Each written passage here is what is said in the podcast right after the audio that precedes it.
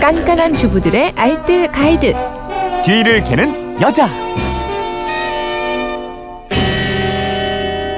살림도 복습이 필요합니다. 일요일판 뒤를 캐는 여자 일주일 총정리편으로 꾸며드리고 있는데요. 아, 또 오늘도 곽지연 리포터와 함께 지난 한 주간의 살림 노하우 쭉 한번 살펴보겠습니다. 안녕하세요. 네, 안녕하세요. 네.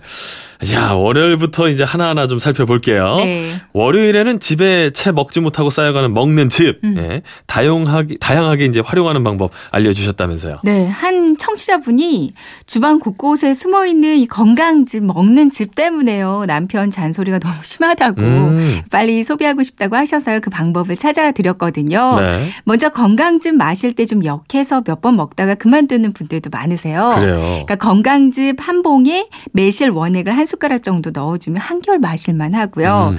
각종 즙에다가 그 사과를 즙내서 조금 섞어주거나 아니면 요구르트 한 병이랑 같이 마시면 역한 느낌은 훨씬 덜 하실 거예요. 그렇군요.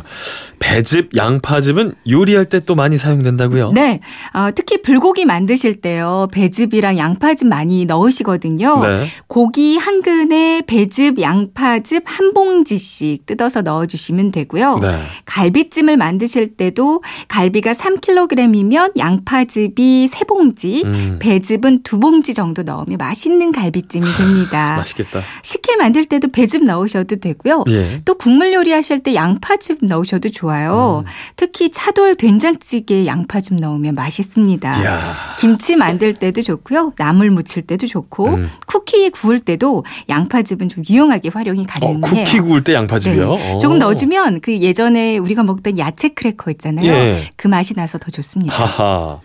호박즙은 불에 졸여서 시럽 대용으로 쓰라면서요? 네, 그 고구마 마탕처럼 물엿이 들어가는 요리들이 많이 있잖아요. 네. 그러니까 호박즙을 팬에다가 졸여놨다가 이거 사용하셔도 괜찮거든요. 음. 그리고 사과즙은 상큼한 샐러드 드실 때 드레싱으로 드시면 더 좋고요. 네. 포도즙은 얼려놨다가 여름에요. 포도 슬러시로 먹으면 정말 시원하고 아, 맛있습니다. 이거 맛있겠다. 예. 네.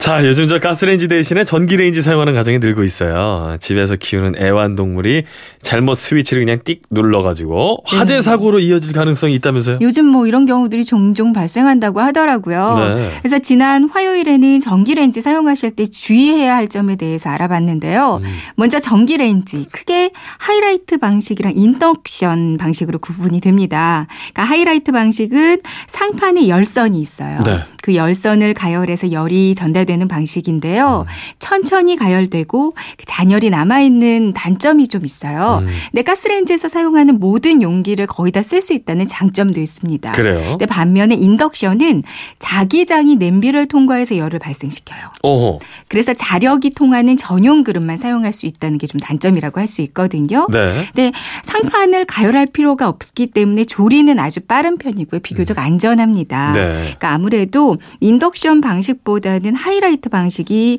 좀 실수로 스위치가 켜지면 화재로 이어질 수 있는 가능성이 높거든요. 아무래도 이제 더 열선이 위험할 수 있으니까. 있는 거죠. 예. 네, 맞아요. 그래서 사용할 때 좀 더 주의해야 할 점들도 있어요. 네. 이제 불이 붙을 수 있는 물건은 전기레인지 근처에는 절대 두지 마시고요. 음. 개나 고양이, 애완동물이 전기레인지 버튼 누르지 못하도록 보호 장치를 설치하는 것도 한 방법이고요. 또 외출하실 때는 아예 컨센트를 뽑아놓는 것도 좋겠습니다. 네. 사용 후에는 잔열이 남아 있는지 확인을 좀 해보세요. 저희 형님은 네. 불 끈 뒤에 뜨거운 줄 모르고 하- 팔을 이렇게 한번 뒤집다가 아유, 얼마나 뜨거우실까. 화상 굉장히 심하게 입은 적이 있었거든요. 게다가 이거 아이들, 어린 아이들 주변에 이렇게 놔두면 네, 큰일 날수 위험할 있어요. 수 있습니다. 예. 그리고 상판을 철수 세미로 청소하면 미세한 균열 생길 수 있어요. 예. 상판이 깨질 수 있으니까 이것도 조심하셔야 되고요. 네. 상판에 설탕이나 소금이 묻으면 부식될 수 있습니다. 어허. 바닥면이 울퉁불퉁한 냄비를 사용하거나 바닥에 물기가 많이 묻어있는 채로 사용하면 표면이 또 손상돼요. 네. 음. 이것도 역시 각별하게 신경 써주시는 게 좋을 것 같아요. 자, 이제 저하고 함께 했던 거죠. 오래된 화장품. 네. 피부 말고 다른 곳에 양보하세요.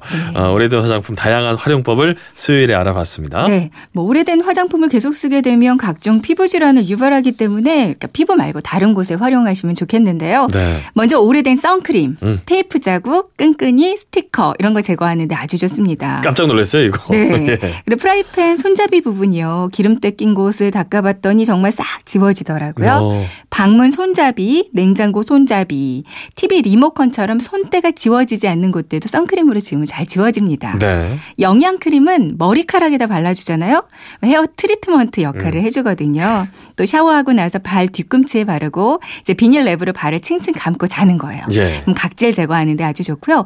손에다가 또 크림을 듬뿍 바르고 위생 비닐 장갑 끼고 자면 손이 또 한결 부드러워집니다. 그래요. 가죽 제품들 닦아주기도 좋고요. 기초 맨 처음 바르는 스킨은 바닥 닦을 때 사용하시면 좋아요. 음. 물걸레로 바닥을 닦은 다음에 이제 마른 천에다가 스킨을 붙여서 닦으면 이렇게 반짝반짝 코팅 효과까지 생길 수가 있습니다. 예. 펄이 들어간 아이섀도우 있죠. 곱게 가루로 빻아서 투명 매니큐어에다가 섞는 거예요. 그럼 아주 예쁜 펄 매니큐어가 되거든요. 오. 오래된 립스틱은 액세서리 서- 세척하는 데 사용하면 좋은데요. 또 안 쓰는 향수는 소독용 에탄올을 3대 7 비율로 섞어서 용기에 넣고요. 여기다가 스틱을 꽂으면 향기로운 디퓨저가 됩니다. 천연 디퓨저네. 네. 예, 예. 아니면 옷을 다림질할 때요. 물에다가 두세 방울 정도 향수 넣어서 사용하면 음. 드레스 향수로도 사용이 가능하고요. 예, 제가 제일 기억에 남는 건 영양 크림 에센스. 음, 요거 머리에 뿌려서. 활용할 수 있다는 거. 네. 예.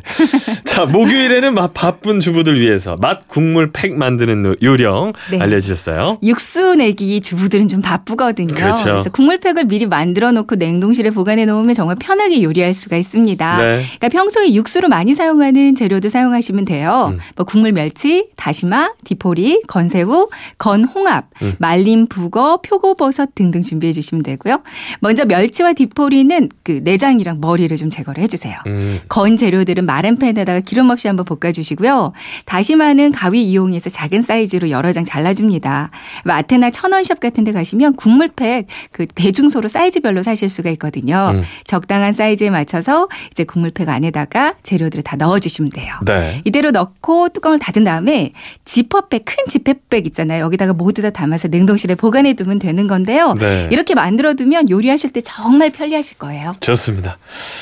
일요일 판 뒤를 캐는 여자 오늘은 곽지연 리포터와 함께했습니다. 고맙습니다. 네, 고맙습니다.